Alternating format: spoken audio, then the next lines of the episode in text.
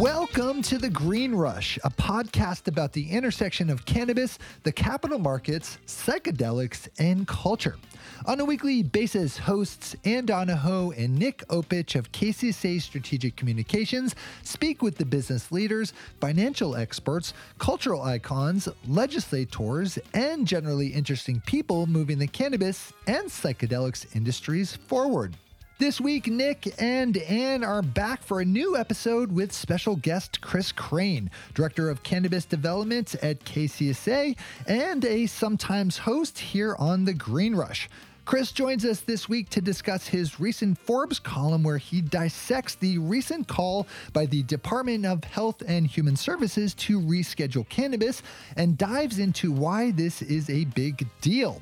In this conversation, Nick, Anne, and Kris discuss the potential implications that rescheduling will have for business, culture, and social equity within cannabis, as well as Kris's perspective on how this will continue to unfold. If you're interested in learning more about KCSA, Kris's thoughts and insights on the latest in the cannabis industry, or his Forbes column, check out the links in our show notes. Also, be sure to follow KCSA and Kris on LinkedIn, Twitter, and other top social media platforms. So sit back and enjoy our conversation with Kris Krane, Director of Cannabis Development for KCSA Strategic Communications.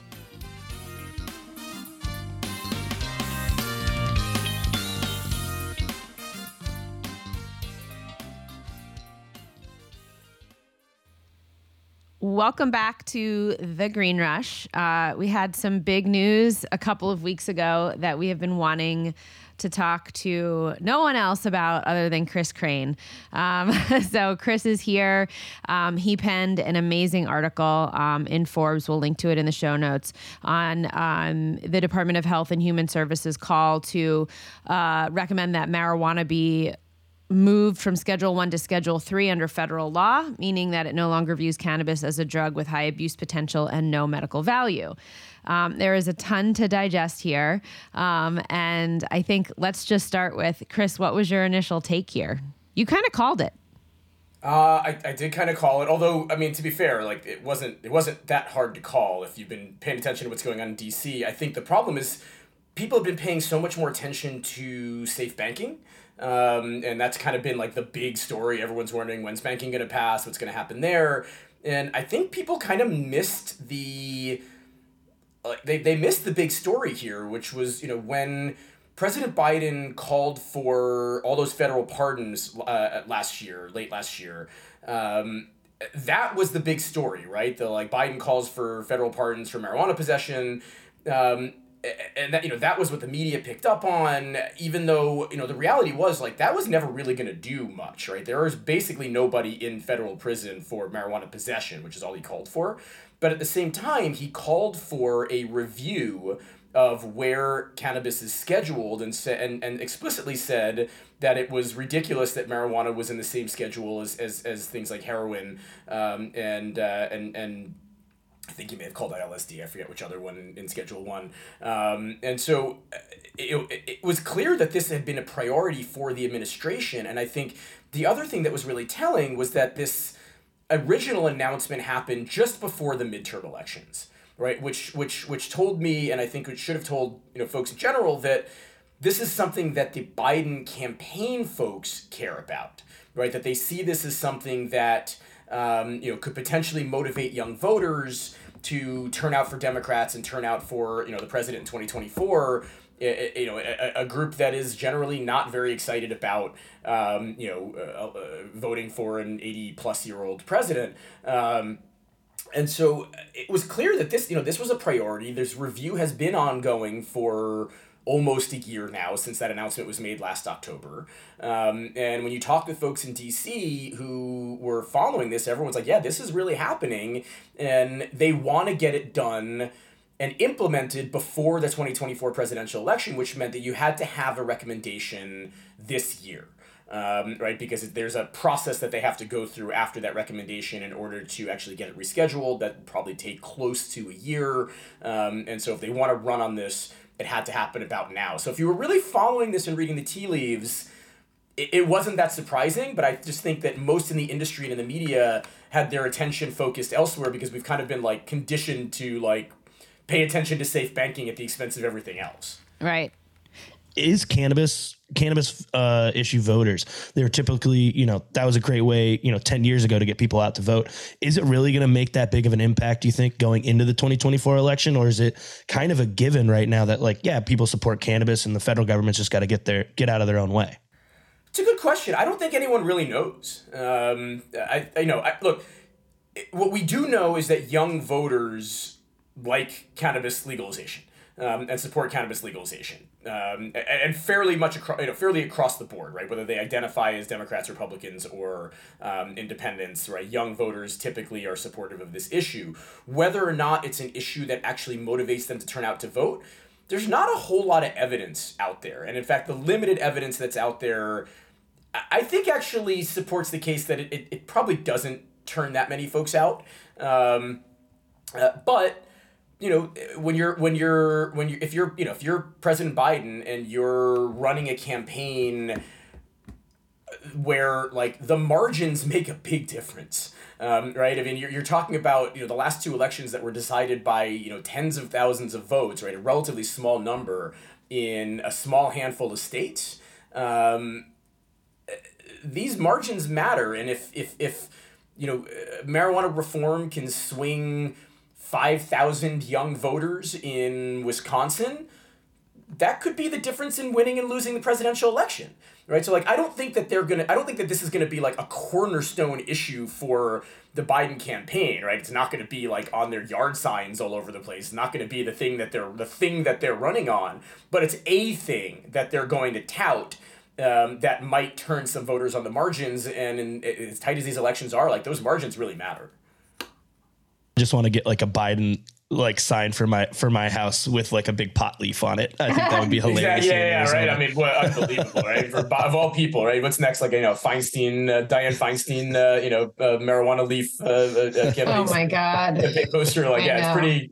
For for those of us who've been around this for long enough, uh, this is kind of you know, kind of kind of bizarre world here. What is this? Um, what does this do for safe banking? Like, is this just like, is it, is it dead? Does it not matter anymore? I mean, there was like you, you know, you kind of talked about like it's, it's a little bit toothless. It, it it's always kind of been a little bit toothless since the industry is so. Everybody who needs banking was able to get it. No, that's not fully true. That's not true. But a lot of well, people yeah, have established get, banking yeah, relationships, right? Accounts, like, but it's not accounts. right. But it's not like, oh, I wanted to start a new business. Let me go to Bank of America. It is not that. Right. So right. I guess where where does that leave legislation like safe banking? Doesn't really have any. I mean, it, it doesn't have any direct impact, right? This is a rescheduling effort uh, that's going to take place through the administration. Um, this doesn't go through Congress. This doesn't really involve Congress. Um, so at the you know on the face of it, um, it doesn't have a direct impact on the banking legislation in Congress. That said. I don't think it hurts, uh, and if anything, it may help a little bit, if only because you know it puts a little bit of wind, you know, sort of wind in the political sails of this issue in general. Um, it's kind of bringing this issue a little bit more to the forefront of uh, you know sort of political consciousness, and it might you know provide a little bit of a you know like a sort of a, a political push to get something like bank, like banking done. Because this issue right if we get rescheduling we get it down to schedule 3 doesn't do anything to solve the banking issue right? It's still illegal uh, all of these state businesses are just as illegal the day it, the day after it's scheduled to or rescheduled schedule 3 as as they were the day before um, it doesn't fix the banking issues. It doesn't open up institutional lending. It may open up new lending, but that's more of a byproduct than it is a direct result. Um, but safe banking is still necessary. Um, and if we can get that done, right, this would be quite a one two punch. I mean, I remember when, when, you know, when, when the National Cannabis Industry Association was founded a decade or so ago as the first trade association for the cannabis industry the you know it, it, the the priority issues were getting rid of 280e and passing safe banking um, right it was it was it was banking in 280e here we are 10 years later we don't have either of those Um, and rescheduling, the big thing that it does is it gets rid of 280E if it gets rescheduled to three or lower. And so if we can do that and then get banking through Congress, the industry is in a very different position, um, right, than it is today uh, or has been for the past decade. I, is that why we're seeing the the major jump in, in cannabis stocks? Because I think we've seen you know some some have been up uh, as much as twenty percent based on this news, and so it's like, all right, is this another big piece of hype that investors can get into, or is this something that really looks realistic and we could see you know the markets actually you know become healthy again? Uh I think it, a little bit remains to be seen. I do understand the enthusiasm behind the you know where the markets are and why the stocks have been running since this announcement came into place because if this does happen um, 280e goes away that's a really big deal. And i mean you can make the argument that's an even big that would be have an even bigger real world impact on these businesses than um, than banking reform. Um, right uh, uh, like anne said pretty much every well every, i mean basically every cannabis business has a bank account now. The, the reason banking reform becomes important is it opens up access to institutional lending um, and you know things like merchant services and being able to take credit cards uh, but really it's the, the, lending that's the big that's the big piece of this. Um, but 280e crushes margins in this industry um, it makes it so that it's virtually impossible if you are paying all your taxes it's virtually impossible to turn a profit in the industry um, which depresses lending. I mean, part of the reason why we see these, you know, 30 to 40%, you know, effective cost of capital uh, rates that we see in these cannabis lending deals is because companies have virtually no free cash flow that they can use to service their debt. Um, and if you get rid of 280E, that opens up a whole bunch of new free cash flow. It probably brings new lenders you know, cannabis lenders, right? Not traditional institutional lenders, but cannabis lenders into the space. It brings more money into the existing lenders. That brings more competition in. That should bring rates down. Maybe allow some of these companies to refinance the toxic debt that they already have on their books. Um, so getting rid of 280 is a really, really, really big deal and should cause those stocks to rise. Now, if this doesn't happen, and it's not a guarantee it's going to happen, it's just a recommendation by HHS, um, these stocks are going to plummet again. Um, right? We've seen this. We've seen this this this this story before. Um, right, we've seen when it looked like safe banking was going to pass, you see a, a, a, spike in the stocks, and then it and then it and then it doesn't pass, and they just plummet, and that'll probably happen here if this doesn't really happen. Um, but if it does, like there is reason for optimism for these public companies, and and I mean I hate using the term, but like there is a trickle down effect.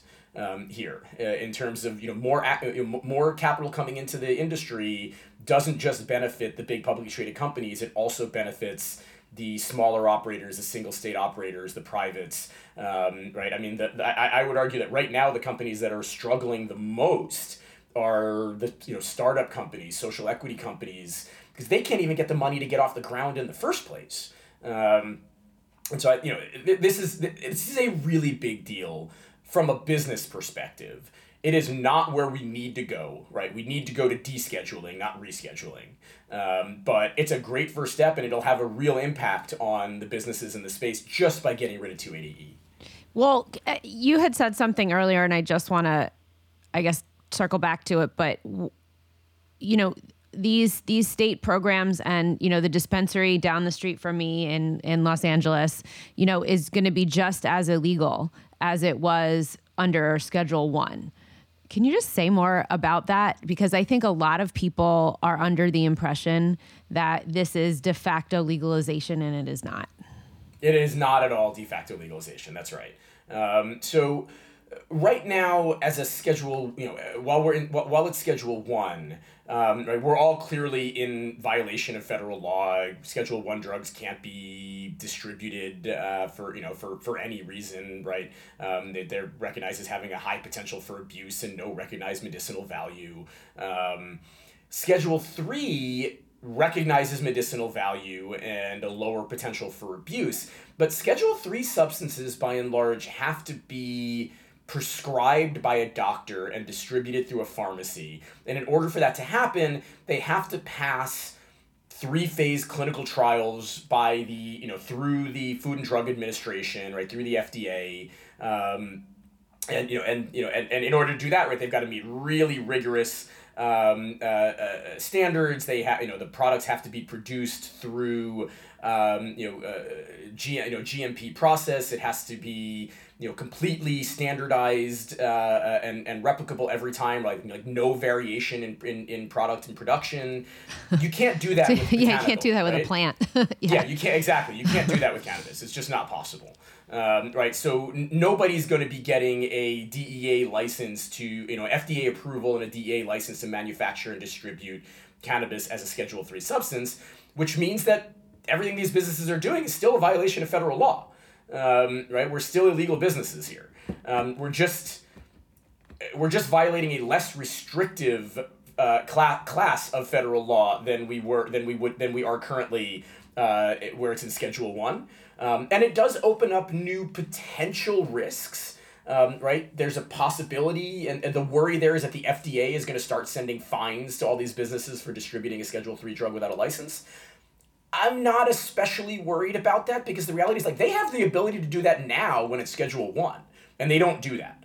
Um, so I don't think that like the fear really goes from the DEA, you know, it, the DEA coming in guns blazing to the FDA coming in with you know letters blazing, right? With like you know uh, letters with you know with, with, saying we're going to fine you if you don't shut down your business. I don't think the, the industry is going to get fined into existence by the FDA again because they already have that power now um, to enforce these rules around Schedule One, and they don't do it with these state legal businesses. Um, so I think you know, for as far as these businesses' relationship with federal law goes, it's it's pretty much status quo. So on that, then I want to go back to you know what you were talking about, where the the smaller operators that are, are trying to get up and going. Does that you know limit the the potential for growth opportunities for them? Like, because when I first heard this news, I was thinking like, okay, does this open it up for some smaller growers in Arizona to be able to export their product more comfortably to other states and stuff like that? Give them open up to to new consumer bases, or because that's illegality still there, that that uh, interstate commerce still isn't going to be something that we're going to see, um, even if it's Schedule Three. Yeah, this doesn't do anything for interstate commerce. Um, doesn't doesn't change anything when it comes to interstate commerce. Um, now, th- and and and that the effort to get interstate commerce implemented is kind of being run through a totally different track. Um, you, you, probably the, the, the way if it happens, um, then you know we we, we had uh, a nice conversation with Adam Smith about this, and I think we re- reran that. Um, recently on the feed, um, right? That that's going to happen through a guidance memo from like the Justice Department, basically saying that you know if states allow it, then we see that you know the the Justice Department's basically already said if you know if, if states allow it, we don't see it as a as a, as a good use of our prosecutorial resources to go after those businesses, and they could just apply that to um, interstate commerce between two states with a pact to allow it. Um, that's not at all impacted by this, um, right? Because none of these businesses are going to have a you know are going to have their product go through phase three trials and FDA approval and get a DEA distribution license. They don't have any more right to to to export their product to other states than they do currently under the current regime. So it doesn't change anything as far as the efforts to implement interstate commerce go. I feel like this is all still really relying on on a handshake agreement with the federal government um, that you know we're not going to pursue you know go, like go ahead about your business. Um, but that just feels so um, I, I mean it, it's been how i guess we've all been living for decades now but or for the, at least the last 10 years but what happens if there is um, a new administration that comes in that is a drug warrior that is that hates this issue? I mean, isn't there the possibility that you know they can say, "Okay, I'm going to now double down, and we're actually going to enforce these laws on the books"? Or am I just Yeah. No, being they a conspiracy theorist? No, no, no, it's not a conspiracy yeah. theorist. They absolutely could do that. I mean, if, if, if, if you recall, in 2017, right, or late 2016, early 2017, right? I know, I know a lot of us have tried to like, you know, block those memories from our brain, but, um, you know, when, when Trump won the election and he appointed Jeff Sessions as his attorney general, there was a lot of worry and a lot of fear in the industry that that meant that there was going to be a crackdown coming, right? Well, he And rescinded of the, Cole memo. Yeah. That's exactly what I was going to say. Yeah, one of the first things that he did was to res- yeah was to rescind the Cole memo, which was the you know official document that provided this sort of this you know call it handshake agreement, right? Um, between you know between the states and, and the federal government. So everybody was was like you know girding themselves for a federal crackdown that just never came. Um, right? And if we have a new administration, I mean, look, I think if we have a new Trump administration, and, look, the reality is, if it's not going to be Biden, it's probably going to be Trump, right? Like he's probably going to be the nominee. Um, uh, again, he, the polling is it's not close, um, right? Like Trump will probably be the Republican nominee that's a whole other conversation. Fascinating to see how somebody's going to run for president while you know going through four criminal trials and possibly being convicted in the middle of a campaign. Um, uh, but you know that, that's that's for that's for a different podcast. That's for our friends um, at Pod Save America. there you go. Yes, yes, or, or, or every political podcast in America. yeah. um, but you know, if Trump wins and is the next Republican president, right? We've already seen what a, how a Trump administration handles this issue. I think it's very likely that there's no difference than you know there's no difference than there was in the first you know Trump term, uh, which is look that's a good thing for us, right? The even though the even though the the uh, the the the, the uh, Cole memo was rescinded by Jeff Sessions, they never acted on it. I mean their their actual policy was effectively the policy laid out in the Cole memo. Um, that never changed. Um, how would a DeSantis administration or a Haley administration or a Pence or Christie. No, they're, they're not. I mean, that's, yeah. that's, that's, pretty. That's pretty. That's pretty wild. Uh, uh, that's not going to happen. Um, but you know, you know, how, how, would you know how would one of these other uh, Republican potential uh, presidents react? No idea. They could. They could come in and say, I'm directing the DEA to go in and shut down every one of these state legal cannabis businesses like that without a change in federal law. And this again is why we need descheduling, not rescheduling. Um, right? Without a change in federal law, that's always a possibility. Now, before we you know move on, it is worth saying it isn't really something that keeps me up at night. Um, because these state markets are so established. There are a lot of people in the C suites of these companies who are very well politically connected. They are very, very popular in their states. They're very popular in swing states like Michigan and Pennsylvania and Arizona, uh, right, in particular. I don't think it would be good politics for a new administration you know a new Republican administration or whoever to come in and start being the drug warriors that crack down on legal marijuana.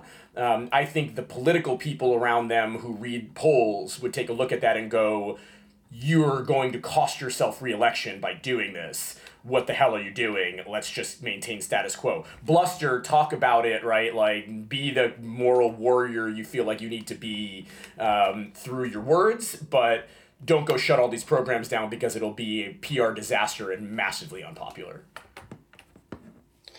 I want to shift gears and, and talk about, you know, our consolidation and M&A activity. It, with this news, is that something that, you know, I, I, know earlier this year we saw the Columbia Care Cresco deal fall apart just because there's so many different hurdles that they, that they had to to get through on that. With yeah. this news, does that change anything for for M&A? Are we going to see an increased activity um, with it or is it still just like a wait and see until, you know, the DEA makes a ruling? Uh, I, it's a little bit, sort of a little bit of both, but I, I think it really, it, we got to wait and see what happens with the DEA and see if this happens. Um, I, I don't think that re- get, there's anything inherent about going to Schedule 3 that should cause more M&A activity in the space. However, I do think it will, not because Schedule 3 does anything, you know, for the, you know, d- d- d- there's nothing about its classification right, that should cause M&A to happen on its own.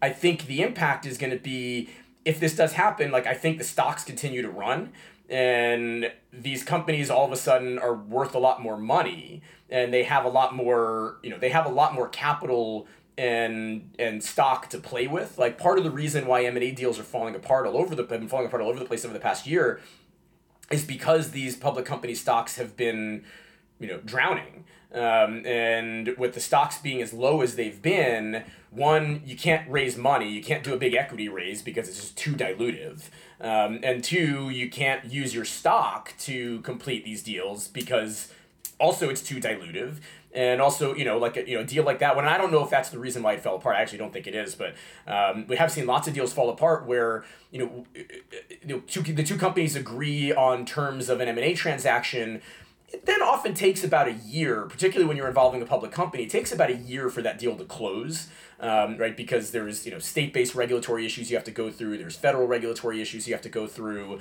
and in the over the course of that year in many of these cases, the stock prices became worth a fraction of what they were when the deal was consummated. And so the company that's selling, right, the seller in that case is going like, I don't want your worthless stock anymore. Like I thought I was taking on stock that was worth a hundred million dollars and now it's worth 15. Well, I'm not selling my company for $15 million, um, right? And so those deals fall apart because the stock values plummet. If the stocks go back up, now companies are going to go out and start doing equity raises in a way that they weren't before um, and they are going to be willing to part with more stock um, to help complete these transactions uh, which will be more attractive to the companies that are that are selling. So i i think just the stock pr- the stock price alone the, the, the, the, the, the increase in the stock prices is what's going to drive m&a activity rather than anything about it anything inherent about like schedule 3 itself What does this do for people in prison for nonviolent drug offenses? I mean, we talked about the simple possession, which doesn't really exist on the federal level, but there's still 2,700 people sitting in jail for, um, you know, cannabis related offenses. Does this do anything for them? Nope, nothing for them. Um, uh, unfortunately, and again, this is why descheduling is so important, uh, right? That we should be looking, we should celebrate the positive impacts that rescheduling would have, but like not take our eye off the ball and think the job's anywhere close to done. Um, the folks sitting in federal prison have no are not impacted by this in any way. Again, still illegal, right? Schedule 3 drugs are still illegal. Codeine is a Schedule 3 drug. If you were to go out and possess codeine or distribute codeine without a license, you would be arrested and face jail time um, right? Vicodin, all sorts of other. I mean, you hear all the time about people getting arrested and being prosecuted for selling prescription drugs, right, or possessing prescription drugs without a prescription. That's what we're talking about here. Um, so uh, it doesn't it doesn't change that fact. It doesn't help people who are who who have you know been arrested or prosecuted or in prison. Now, a lot of those folks should have been impacted by Biden's pronouncement of pardons I don't think anyone's actually been released from jail as part of that. I think that that, that seemed to be just a PR stunt. Um, but again, because the, of the folks sitting in federal prison for cannabis, virtually none of them are there for possession. Um, federal government doesn't really prosecute possession offenses. Um, very, very rare occasions. Sometimes, like somebody possessing in like a federal building, and even the majority of those are just turned over to state uh, state courts anyway. Um, there's some on like Native American lands that get prosecuted in federal court, but it's extremely rare uh, for someone to be prosecuted for possession under federal law. Federal, fe- you know, federal prosecutors, federal law enforcement, they focus on traffickers you know, large scale distributors, traffickers. Possession cases are almost exclusively done at the state level, and the federal government, you know, and and and you know, federal government doesn't doesn't have jurisdiction to, uh, and the president doesn't have jurisdiction to pardon state offenders. So unfortunately, like this move doesn't really have any real impact on any of those folks, state or federal. I want to go back to talking about public companies, Kris, because most of the publicly traded cannabis companies are listed on the CSE right now, which is a much smaller exchange in comparison to you know New York Stock Exchange, Nasdaq, even the TSX. Does this news, or let let's say the DEA um, goes along with the HHS recommendation, does that open up um, opportunities for uplisting to to a major U.S. exchange or to the TSX? Are we going to see that kind of movement happen? Um it, so explicitly it doesn't um, doesn't have any impact it doesn't you know this this there because these companies are still in violation of federal law and not distributing a schedule 3 substance with a license to do so I think uplisting to the Dow or the Nasdaq or U.S. exchange, I think is is pretty unlikely, at least in the near term. Um, the TSX is an interesting case. I think there's more of an argument to be made that it could lead to TSX uplisting in in in you know TSX being the Toronto Securities Exchange, um, the big the big one in Canada. It's possible because really, there's no policy uh, right, that these exchanges have, uh, I believe, right, that that that prohibits them from listing these companies. It's a risk tolerance uh, uh, calculus that they've made. Um, that you know, the TSX has adopted its own internal policy, saying they're not going to list a company that is federally illegal in their own country. Um, but the you know the but the but but they can you know they can change that policy right they can say hey now that it's schedule 3 and the US federal government is uh, you know is, is easing up a little bit on their rules we're now comfortable with the idea of listing US based cannabis companies wouldn't shock me if that were the case I'm not necessarily predicting it but it's certainly within the range of outcomes um, and you know does the you know the now the, the Dow the Nasdaq follow sometime after that probably not but you know again potentially a year or two down the road, a couple of years down the road, maybe.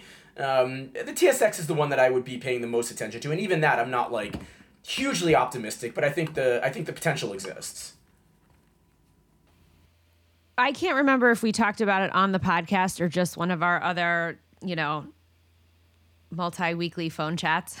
But you know you had said at one point that the DEA really wa- and sorry we're all over this. We're all over the place. We're talking business we're talking culture we're talking social equity but sorry just go with my brain. Um, the the DEA had wanted initially to put this at a schedule 2 um, and Yes. that and that the you know HHS is kind of publicly now pushing them uh, to probably reconsider that, but there's still the oppor- there's still the option for the DEA to not take that recommendation and say either we're keeping it status quo or we're going to move it to Schedule Two. What are the chances of that happening? I think it's a real chance. Um, I mean, look, the, the reality is we, we, just, we don't know. Um, but uh, the DEA is traditionally, I think this should go without saying, not particularly friendly to cannabis. Um, I mean, it's quite literally their job to be hostile to cannabis consumers.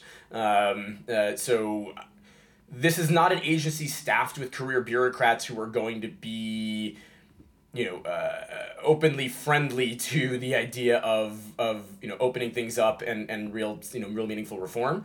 That's the part that frankly that's the part that worries me the most. Um, is that the DEA is going to like try and you know split the baby here and say, well, we're not comfortable with Schedule Three, but we'll go to Schedule Two. Schedule Two doesn't fix 280E. Schedule Two does basically nothing to help the industry. Um, so uh, that worries me. That does worry me. That said, I do think that there is a lot of political pressure on the DEA to accept HHS's recommendation, um, right? Uh, Because, as we talked about earlier, I think that this is something that the the the administration really wants going into the presidential election. I think there's a lot of political pressure on the DEA um, to to accept HHS's recommendation. Um, and I think that's you know that's a big deal. And you, you do seem to have a head of the DEA or DEA administrator at this point, right? Who number one was appointed by this president. That that should be meaningful, right? Um, and who doesn't seem to be the type of career drug war zealot that you typically get in that position. Um, so I'm cautiously optimistic that they will accept HHS's recommendation. You know, what you referred to about them wanting Schedule 2, that was never anything that was like formally reported on. It was, you know, what we were hearing out of DC was that the DEA was pushing HHS to go for Schedule 2 and schedule instead of Schedule 3, that they were bringing up uh, that Schedule 3 might violate you know international treaties or UN treaties. I think that's an absolute red herring argument. Um, uh, but uh, it was probably the best one that they had. So, look, we don't know. I, uh, again cautiously optimistic because I think the political pressure is going to be very real. Um, but if the DEA came out, you know, in a couple weeks and said, "Hey, we're recommending, we're, we're, we're going with Schedule 2, wouldn't surprise me uh, at all. It would be very disappointing, but I wouldn't be surprised. Then let's look at the, the the next 12 to 14 months. What does the timeline look like for for when we may expect a a, a dea ruling on this? Or are there any other you know uh, major events coming up within that uh, before the election next year that that you're closely watching Kris that we we should be looking for over the next you know 12 14 months? Yeah, I mean the DEA is the big one, and uh, there there is not a timeline that they have to respond by.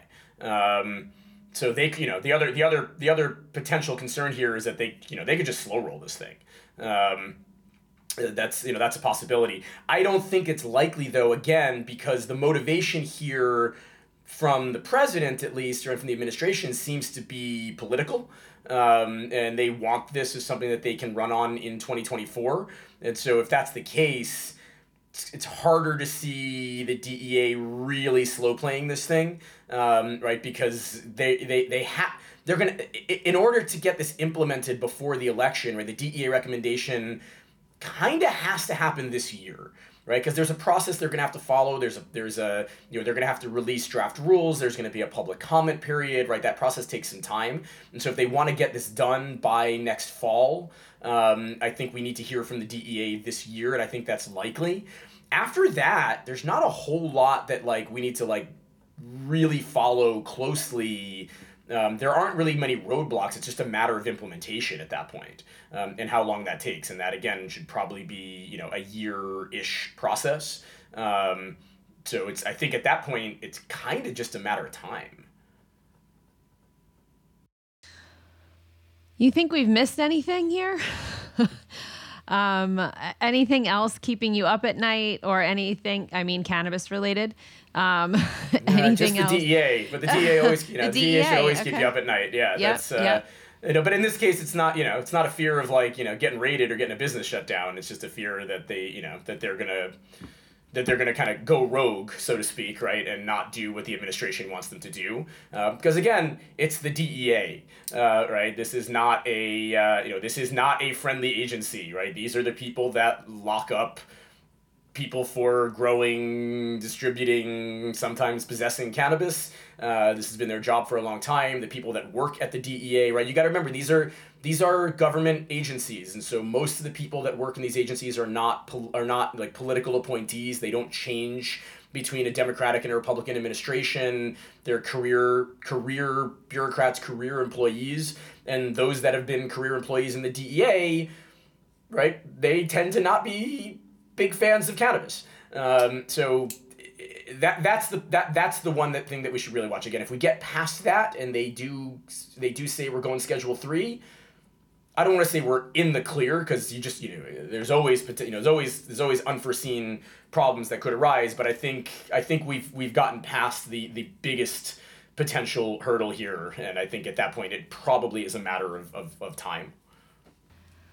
All right. Well, we're glad that we have you to help us through all of these weird times. Uh, so, thank you so always much. Always fun, yeah. Never never a dull moment. Never a dull moment in the cannabis industry. No, never a dull moment. Um, and uh, we look forward to having you back. Um, and keep up the good work on the Forbes column. Again, we'll put a sh- uh, um, link into the show notes.